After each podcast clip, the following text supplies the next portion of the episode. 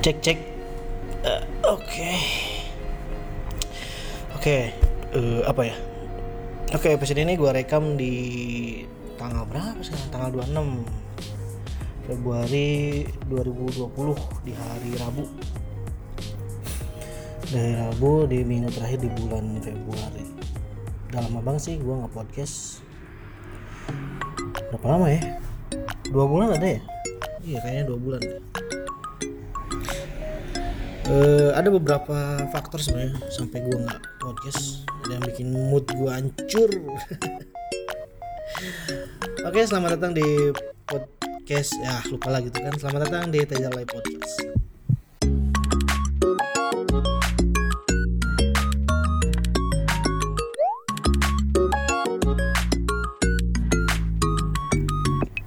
Oke, gue ya gue tadi habis tadi pagi tuh habis apel besar sih sebenarnya. Apel besar dan pembinaan gitulah dari pimpinan tertinggi di pemerintah pemerintahan di tempat gue tinggal. Pada intinya sih buat ya apa ya pelayanan ter- terhadap masyarakat itu harus ditingkatkan. Terus tingkat kepuasan juga udah mulai naik katanya. Data sumbernya udah ada tapi hmm, ya gua nggak tahu lah itu biar orang-orang yang apa yang ngelihat atau yang bikin data sumber aja yang tahu.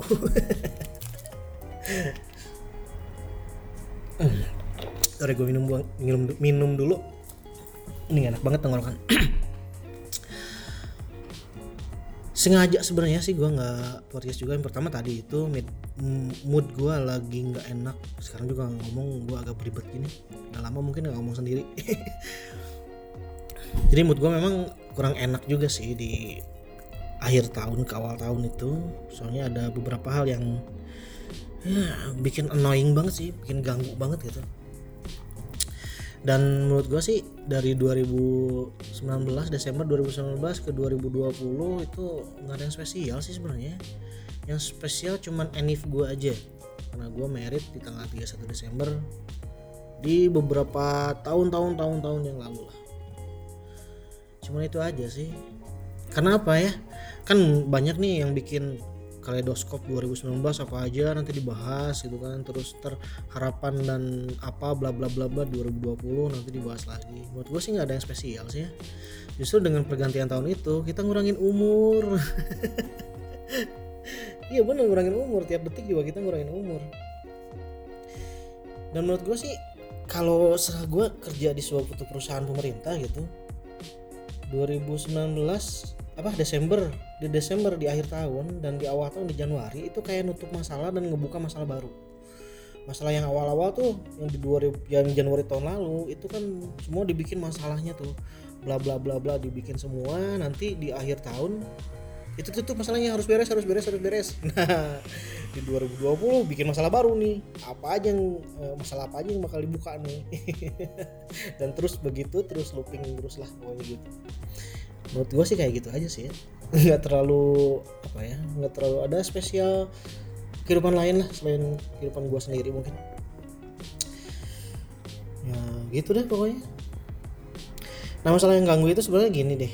Jadi gue kan hidup di dunia IT lah gue tertarik dunia IT dari kecil sebenarnya dari gue apa nyobain game gitu dari konsol game yang kayak game watch gitu Nah gue lebih tertarik gimana caranya gue nyelesain si games tersebut. Itu yang pertama gue pahami itu. Mungkin ada cara-cara nge-cheat atau apa gitu. Yang pertamanya itu dulu. Yang keduanya saat gue kepikiran gimana cara bikin ini game gitu. Sampai gue beberapa kali ngebongkar ngebongkar apa ngebongkar game konsol gitu kayak game watch gitu dibongkar dalamnya cuma gitu doang MCB terus ada chip chip chip gitulah sama IC IC gitu udah gitu doang dan gue kepikiran gimana caranya buat masukin itu apa interface gamenya sampai kita bisa mainin lewat tombol-tombol itu sampai muncul tuh gambar-gambar yang kita kendaki misalkan ke kiri ikut ke kiri ke kanan ikut ke kanan gitu. Terus tombol tembak ikut tembak juga. Nggak tombol tembak tapi dia loncat. Enggak kan? Nah gue kepikiran di situ. Udah gue mulai tertarik di situ sih. Dunia IT gue mulai tertarik di situ. Itu sekitar SD kelas 5 lah kalau nggak salah. Pertama kali gue punya game watch gitu. Nah itu game watch yang gue pertama punya tuh game watch kayak apa ya? Kayak helikopter gitu perang-perang helikopter terus ke Tetris dan lain-lain lah nah itu awal mulanya gue seneng masalah itu dan gue mikir sih itu kalau bikin game gini lama atau enggak gitu kan. Nah langsung loncat ke sini-sini gue pernah punya Nintendo juga walaupun itu punya paman gue sih sebenarnya. Karena anaknya ikut sekolah di Cianjur dia di Subang kan. Nah gamenya dibawa. Cuman waktu itu sama sama nyokap gue tuh cuman dibuk dikasih main game di hari Sabtu doang. Selain dari Sabtu Minggu lah selain dari itu gamenya dibawa disimpan di lemari dikunci. Zaman sekarang kan bebas kayak anak gue sekarang di rumah kan bisa main game tiap saat. Ya walaupun gue bawel gitu kan. Yang main game mulu belajar atau ngerjain inilah ngerjain itu tapi tetap aja gitu dikasih kebebasan juga lah. Dia tiap hari bisa megang gadget buat main game gitu kan. Ya dunia anak-anak mungkin di situ sih ya. Cuman kita harus batasin juga supaya nggak kecanduan sih sebenarnya itu aja sih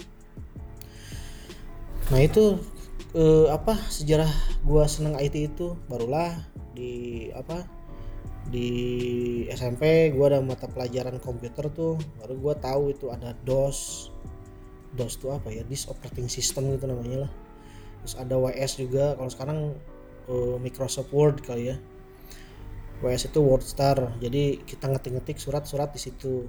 Terus ada juga Lotus. Lotus kayak Excel sekarang. Anak-anak sekarang nggak bakal tahu sih Lotus kayak gimana Lotusnya ada WYSIWYG gitu.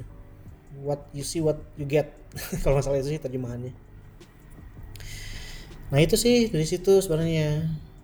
Beranjak ke gua kuliah.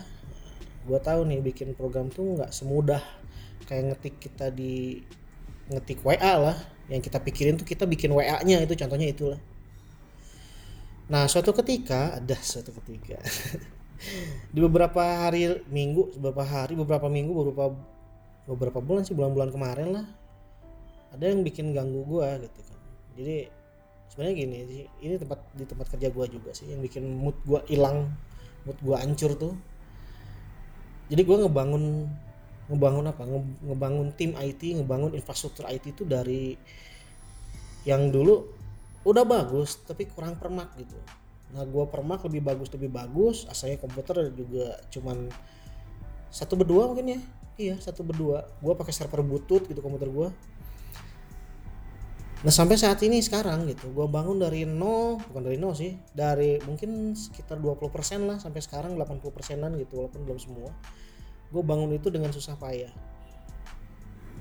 Dan jadi sekarang kayak gini. Dan sebenarnya gue kerja di IT juga bukan sebagai programming ya, karena gue ngebatasin itu. Gila aja kalau kalau programming di di pemerintah bukan pemerintahan sih di instansi pemerintah lah intinya. Kalau jadi programming itu free free hatin.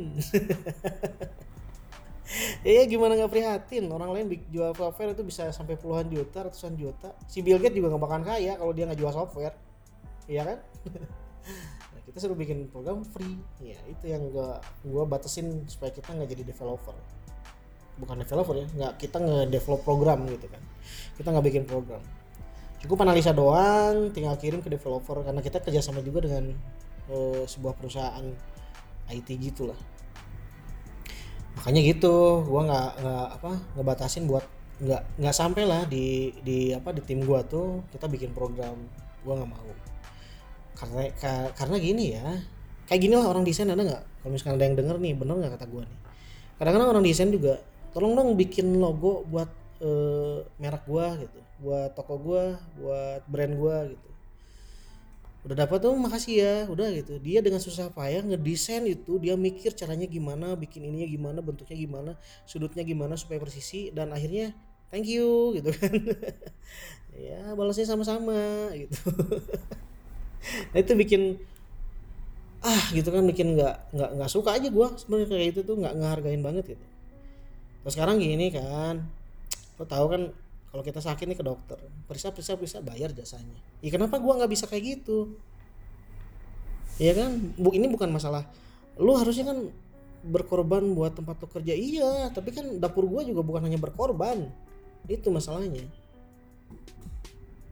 ya mana ya tau lah sekarang lah. Yang kenal gua pasti tahu keadaan tempat kita kerja tuh kata tempat gua kerja tuh kayak gimana sekarang masalahnya.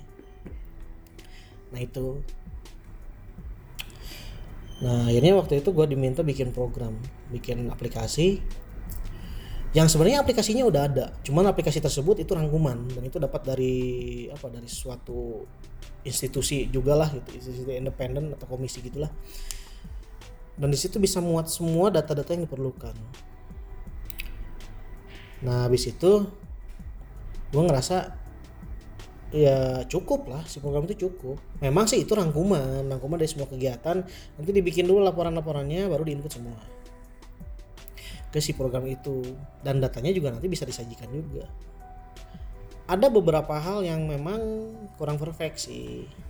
Contohnya misalkan ada data data tersebut langsung aja satu kolom gitu di aplikasi yang sekarang tuh kolomnya. Nah yang tim ini yang tim yang di tempat gua kerja itu dia mintanya ada beberapa kolom untuk beberapa ruangan karena ruangannya banyak. Ruangan ruangan A berapa B berapa nanti direkap semua masuk ke situ. Nah hasil rekap eh, apa inputan inputan awalnya sebelum direkap pengen masuk sistem juga ya nggak bisa gitu kan. Karena memang di plotnya juga dari sananya rangkumannya doang gitu kalau dilihat dari sistem yang ada sekarang Udah gue minum lagi nih. Kering banget tenggorokannya. nah habis itu meeting lah kita. Dia pengen untuk yang eh, apa breakdown tersebut dari hasil yang rang, sistem yang rangkuman tadi pengen di breakdown. Ruangan A berapa input ruangan B berapa input gitu. Dalam waktu dua hari. Gila dua hari. Aduh. Dua hari ya dua hari. Bikin tempe juga belum tentu dua hari jadi. Itu masalahnya. Karena dulu dulu, dulu gue pernah bikin tempe waktu praktek biologi waktu SMA bikin tempe tuh nggak dua hari jadi. Bikin tahu ya sama aja lah ini bikin program dengan dengan data yang rumit analisa data yang rumit. Yang dengerin podcast gue sekarang ya anak-anak IT tau lah kayak gimana. Bikin buat skripsi aja itu butuh berhari-hari berminggu-minggu gitu kan. Ini bikin data real eh, dibikin dua hari dengan analisa data yang rumit. Ya rumit lah. Sekarang pembahasan juga nggak beres-beres. Di aplikasi yang sekarang ada pun itu nggak diinput input kan berarti rumit kan kalau mudah ya tinggal diinput aja data manual udah ada semua. Kan ya itu yang bikin gua nggak mutu ya gila aja dua hari dong gitu kan. Kayak kayak apa ya? Yang gua ngerasa sih kayak ngeremehin nggak nganggap profesi kita gitu kan. Woi profesi dong. Profesi dunia IT mungkin karena ketidaktahuannya bikin program tuh nggak kayak input inputan di Excel doang. Excel juga kalau nggak pakai rumus ya inputannya manual. Dua tambah dua ketik diketik empat gitu kan. Sama aja artinya ada penyumbang ke bawah pakai kalkulator itu kan jumlahnya. Yang mungkin nggak ngerti sampai situ sih. Ya tapi kan gue ngerasanya kok kayak gini gitu kan gak dianggap. Terus pressure-nya terlalu besar juga. Nggak dikerjain kena punishment dikerjain nggak ada benefit. Iya kan? Seperti yang gue bilang tadi itu di pemerintahan tuh kalau bikin aplikasi itu free prihatin. Ya gitulah ya secara gue tahu lah cara penganggarannya kayak gimana gitu kan. Nggak bisa ngeluarin duit segitu gampangnya kalau di pemerintahan. Ya tahu sih supaya nggak ada korupsi. Tapi ya kalau misalkan kegiatan gini ya ya kita yang rusak kita yang rusak sebenarnya. Gua yang rusak. Ya tapi gitulah. Itu yang jadi jadi jadi mumet gua tuh sebenarnya itu.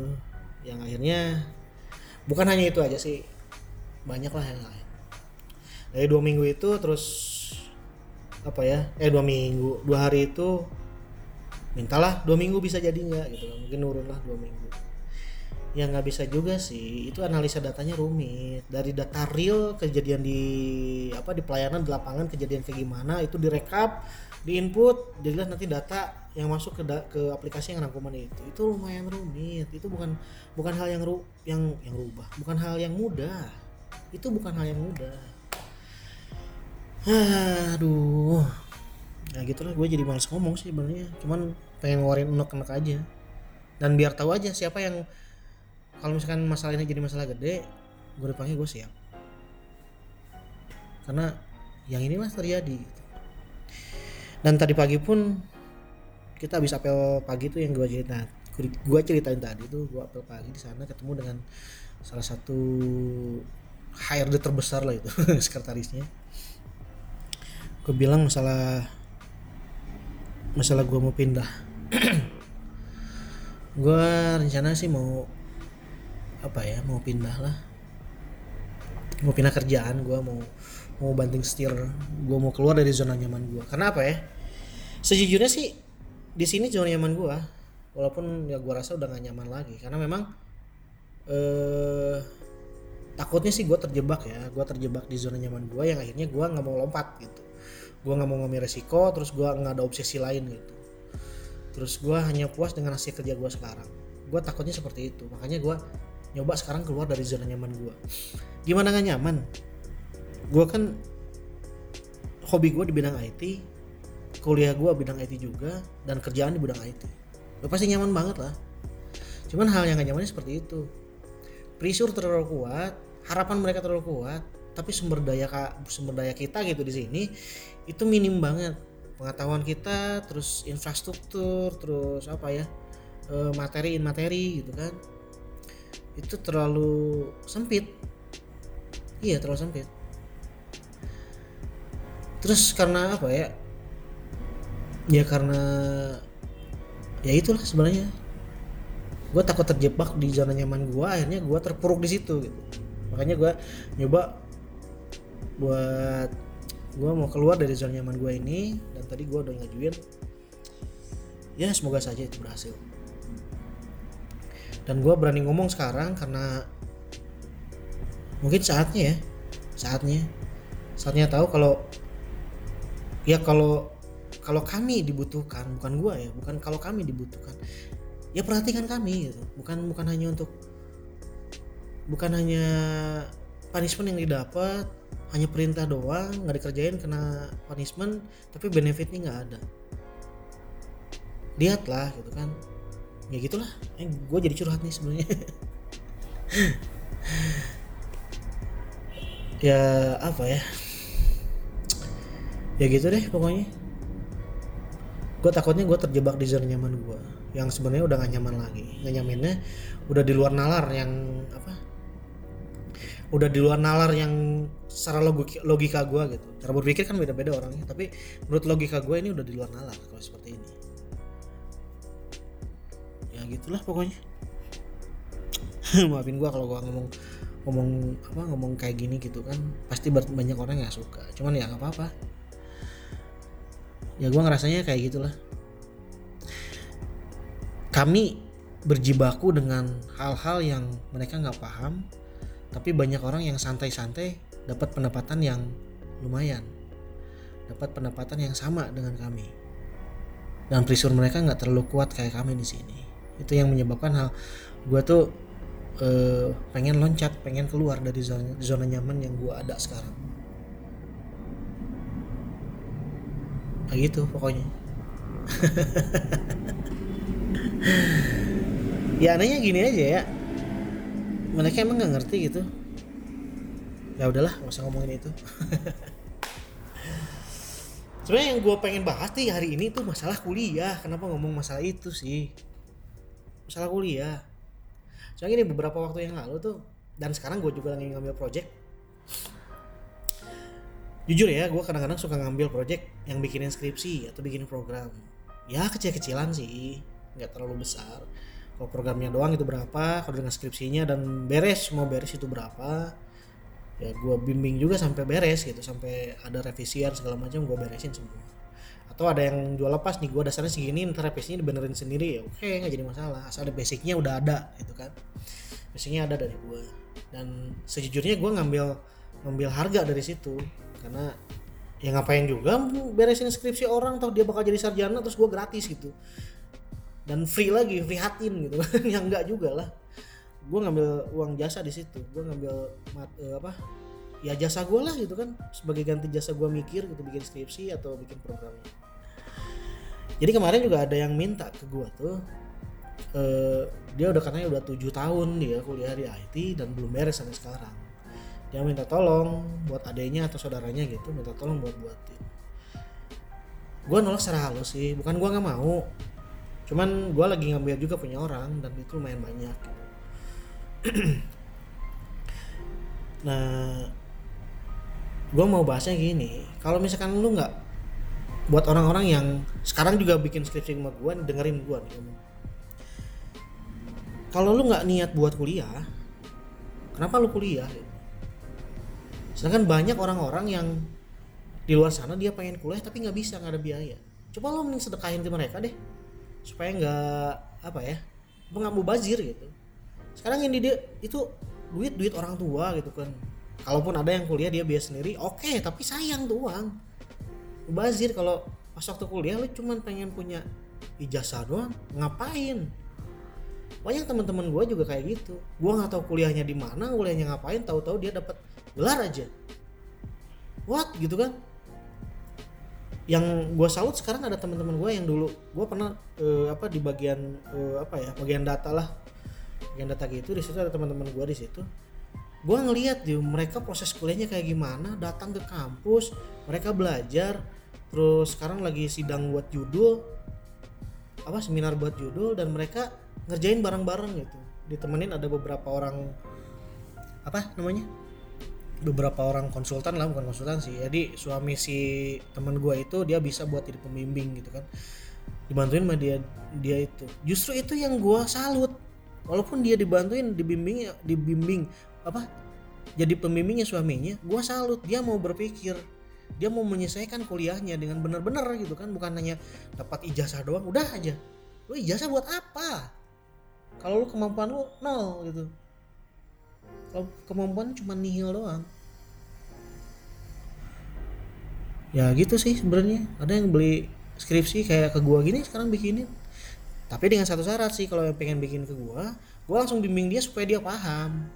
Akhirnya dia juga bisa bisa bikin flow mapnya kayak gimana terus eh, diagramnya kayak gimana terus apa namanya bikin sintaknya kayak gimana dasarnya supaya dia paham juga. Nanti pas waktu sidang gak malu-maluin lah.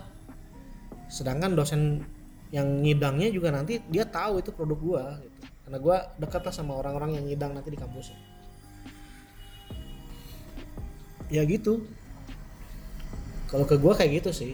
Nanti gua kasih pemahaman juga. Banyak orang-orang yang bikin skripsi sama gue gue kasih pemahaman nantinya. Gue meeting sama dia gue kasih tahu ini DFG kayak gini dari mana dia diambil? Dari sini sini sini sini. Gue jelasin semua total sampai beres. Sampai akhirnya dia paham. Sampai jadi gue nggak jual jual lepas gitu aja. Misalkan lu harganya sekian gitu kan gue dapat terima duit ya bodo amat enggak. Gue lebih baik ngajarin dia supaya ilmu gue juga berkembang nantinya. Soalnya saat saat saat yang kerasa sama gue ya saat kita bikin skripsi orang terus basic-basic skripsinya ada itu ada ilmu-ilmu baru yang yang bakal gue dapat gitu. Nah itu sayang lah orang lain kuliah kan 4 tahun gue dapat pas waktu bikin skripsi doang masalahnya apa? Lumayan dapat ilmu iya dapat duit iya. Gue mau minum lagi sorry. Wah oh, ternyata udah jam 5 ya? Nggak kerasa. Nah itulah sebenarnya yang gue pengen dia tuh pengen pengen bahas tuh masalah kuliah sih. Dikit sih sebenarnya cuman nggak ganjal banget dari kemarin gitu. Ada orang yang mau bikin skripsi sama gue dia udah tujuh tahun. Tujuh tahun dong kuliah dia nggak beres-beres. Setahun lagi drop out kan. Itu uh, jadi jadi gimana ya? Gue berpikir gue mikir gitu kenapa lu mau kuliah kalau misalkan lu nggak niat beresin kuliah lu gitu sayang duit anjir. Masih mending gini lah saat lu kuliah saat lu kuliah gitu kan. Tapi nggak beres di semester akhir karena nggak ada biaya tapi ilmu-ilmu lu waktu kuliah itu dapat ada beberapa teman gue yang gitu. Dia lulusan SMA tapi ilmunya itu kayak orang-orang kuliahan. Kayak sarjana gitu karena ilmunya dia dapat cuman pas waktu mau sidang dia keburu kerja lah dia ada masalah ekonomi lah udah keburu apalah merit lah gitu kan sampai dia nggak bisa nerusin buat sidang skripsi. Ada beberapa teman orang eh teman teman orang teman gua yang kayak gitu. Dan itu pinter-pinter asli lebih pinter dari gua padahal kalau dilihat ijazah formalnya itu udah sampai SMA doang cuman ilmunya udah udah tingkat apa ya tingkat dewa. Dia karena orang itu tuh kayaknya dewa aja dewa IT dewa free free hatin. Ya gitulah pokoknya. Gue terlalu nggak terlalu mau banyak apa ya nggak terlalu mau banyak bahas masalah ini cuman ini ganjel banget masalah kuliah dari kemarin karena kalaupun ada teman-teman gue yang kuliah tapi dia kemampuannya nggak ada gue heran sebenarnya. Jadi gini pernah gue ngetesting juga nih ada jadi ada rekrutmen gitu. Nah pas waktu rekrutmen gitu kan biasanya ada tes tes tes termasuk tes komputer juga. Ada tes komputer yang di sana gue ngelihat supaya dia bikin biodata tentang dia di Word gitulah simpel aja sih bikin biodata tentang dia nama tempat tanggal lahir bla bla bla ke bawah alamat segala macam tapi dibikin dihias gitu pakai kotak ke pakai frame ke pakai apalah terserah gitu kan di Word itu. Terus ada juga tugas di Excel. Kan rata-rata ya kalau udah dimasuk dunia kerja tuh dua aplikasi aja yang dipakai gitu rata-ratanya. Yang pertama Word yang kedua Excel gitu kan. Terserah itu mau dari Microsoft atau LibreOffice atau mau yang aplikasi aplikasi lain lah yang kepake itu cuma spreadsheet sama word processor doang. Nah pas waktu dia di Excel gue kan bikin data tuh cuman penjumlahan aja sih. Misalkan jumlah kunjungan gitu kan. Yang datang tuh di bulan Januari berapa bulan Desember berapa apa Februari berapa berapa apa. Nah itu dijumlahin. Nanti di bawahnya ada average. Itu average itu rata-ratanya. Uh, tuh kan udah jam 5 ini ada jam nih punya si Andi Nah di Excel itu tabelnya kayak gitu. Nanti di bawahnya ada jumlah total, terus average-nya berapa atau rata-ratanya berapa. Masih banyak waktu itu yang gua tes tuh, masih banyak. Dia sampai megang mouse pun bingung. Ada yang itu, ada yang satu, ada tiga, ada ya waktu itu. Dia megang mouse pun bingung gitu. Terus dia ngetik pun ya seadanya bisa gitu kan. Nggak nggak nggak bagus lah gitu kan. Terus waktu dia ngejumlahin, dia pinjem kalkulator kalau nggak pinjam dia nggak pernah ada yang ngomong gini pak ada kalkulator nggak? Saya mau pinjam mau ngitung ini. Itu di Excel gitu kan di Excel tinggal jumlahin aja sum udah nanti ke bawah gitu kan jumlahin semua. Dan mereka nggak paham gitu kan. Terus eh, ngetik biodata juga harusnya pakai tab itu si apa titik duanya udah geser-geser gitu kan. Ini pakai spasi terus dipanjangin. Terus average juga sama dia pakai kalkulator atau di kotret dia. Apa di kotret tuh bahasa Indonesia nya ya. Kayak jumlahin di kertas itu jumlahnya nanti digaris oh jumlah ini sekian terus jumlahin lagi jumlahin lagi jumlahin lagi gitu. Ditulis sama dia di selembar kertas gitu. Nah yang jadi pertanyaannya oke okay lah kalau mungkin Excel itu mungkin bisa aja ya. Itu nggak semua orang bisa. Nah ini word di wordnya nih dia ngetik dengan seadanya gitu dan butuh waktu lama itu. Karena waktu itu di waktu juga sih. Ada yang belum selesai gitu. Kan waktunya untuk satu eventnya itu sekitar 15 sampai 20 menit gitu kan. Nah, di apa? Di Wordnya ada yang sebelum beres, ada yang belum beres. Dan gue tanya dia S1. Dia ada tiga. Halo Mbak, halo Mas gitu kan. Lu bikin skripsi gimana sih? lu pakai mesin tik skripsinya atau diketik di PC gitu kan di komputer yang jadi gue heran tuh kayak gitu. Kok sampai nggak rapi sampai nggak berbentuk sampai ah sampai acak-acakan ada yang nggak beres waktu lu bikin skripsi gimana sih? Kan nggak mungkin kan kalau S1 tuh nggak bikin skripsi pasti bikin skripsi. Gue yakin dah. Gitu kan? Dan itu usianya masih muda-muda lah. Dia fresh graduate lah pokoknya masih baru-baru lulus gitu kan? Masih baru-baru lulus dan kayak gitu jadi ya tolonglah gitu kan. Buat yang sekarang nggak niat kuliah jangan maksain kuliah deh. Mending itu uang sedekahin atau buat usaha lu. Kasihan kalau misalkan dari orang tua masih kasihan eh masih kasihan. Kasihan orang tua lu gitu. Nyari duit tuh nggak mudah. Dan apa ya? Yang buat pengen kuliah tapi uang sendiri gue yakin sih kalau kuliah duit sendiri dia pasti bener-bener sungguh-sungguh. Tapi belum tentu kalau misalkan dia bi dibiayain gitu kan ya gitulah pokoknya. Ada beberapa hal yang seperti itu gitu. Jadi sebenarnya gue juga pernah jadi pengajar di suatu universitas. Dan gue lihat tuh khususnya orang IT nih ya karena gue juga ngajar di IT ya kuliah tuh kadang-kadang cuma buat gaya-gayaan doang. Dia ke kampus bawa mobil keren terus bawa motor keren dan danan gila abis lah pokoknya dia cuma berpikir mereka tuh cuma penikmat harta orang tua yang seperti itu. Karena saat dia masuk kelas kebetulan gua ngajar buat dia gitu kan. Saat dia masuk kelas kemampuannya nihil asli ada yang orang-orang seperti itu. Makanya gue berkesimpulan yang itu cuma penikmat harta orang tua. Bukan bukan bukan orang-orang yang benar-benar dia pengen kuliah. Ya gitu karena ilmunya gak keserap saat sidang dia nggak tahu bikin ke siapa sih skripsinya. Terus dia nggak tahu lulusnya apa kelulusannya kayak gimana gua nggak tahu. Gua mau ngomong sudah di situ sih. Cuman kelihatannya mah gua kayak gitu. Gua ngelihatnya ya gitulah kemampuan nih gayanya doang di casingnya tapi otaknya zero. Dan apa ya menurut yang gue lihat sih hanya 8 hanya 20 persennya yang di tempat gue ngajar ya di kampus tempat gue ngajar hanya 20 persennya orang yang lulus di IT aja nih di fakultas IT itu yang mereka paham tentang apa sih sebenarnya dunia IT itu. Dia paham tentang pemrograman dia paham tentang e, cara bikin program gimana. E, apa ya banyak lah tentang IT pokoknya paham. Soalnya 80% nya nih itu nggak paham sampai situ. Entah itu kampusnya yang memang jelek gitu kan. Karena gua kan ngajar cuma beberapa mata kuliah doang gitu. Yang gua tahu sih yang gua ajarin tuh udah sesuai dengan standar sesuai dengan silabus yang dikasih kampus.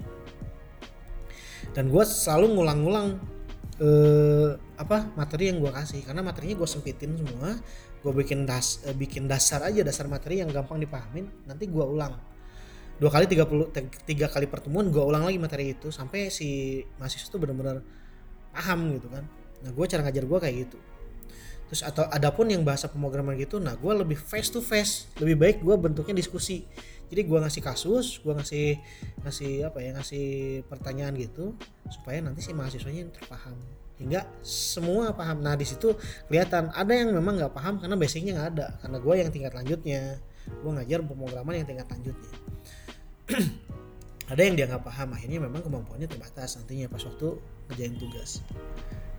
Jadi ada dua hal di situ. Apakah memang dia dia dia niatnya kuliah atau eh, niatnya dia cuman gaya-gayaan doang? Aduh bentar dulu ya gue ngetik dulu bentar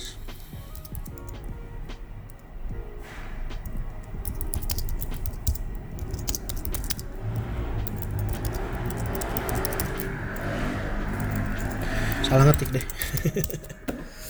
Nah gitu. Ya pada intinya gitu deh. Kalau misalkan lu nggak niat kuliah lu jangan kuliah. Lebih dagang aja deh sana gitu kan. Ntar kalau misalnya udah dagang udah punya duit tuh udah balik modal duit lu lu kuliah deh. Supaya ngerti nyari duit buat kuliah tuh susah. Pertama itu keduanya lu bener-bener niat kuliah buat buat apa ya? Buat ngembangin otak lo gitu. Supaya otak lo nggak tumpul uh buset gua misu-misu gini. Ya udah deh. Gua udah sore juga udah gua udah mau pulang. Dan apa ya ini bini gue juga udah nge WA dia facial dulu katanya. Uh biar lebih cantik. Oke segitu dulu dari gue uh, nanti gue bahas masa-masa yang lain deh Kebetulan gue ada alat record sih sebenarnya sekarang lebih enak nanti nge-recordnya bisa sambil jalan atau gimana. Kemarin juga gue nyoba-nyoba pakai mic dan gue kayak ngevlog gitu di jalan cuma nggak tanpa kamera gitu kan sambil naik motor. Suaranya bagus masuk sih cuma noise di jalan tuh kayak motor klakson dan yang gitu-gitu masuknya terlalu parah. Nanti gue setting-setting kira aja alatnya bisa bisa bisa lebih bersih nantinya oke deh e, segitu dulu pembahasan gue kali ini. Ingat ya kata-kata gue kalau lu nggak niat kuliah jangan kuliah. Dan gue apresiasi banget nih buat teman-teman gue di medik. Lu keren kuliah lu keren banget asli. Oke okay, that's all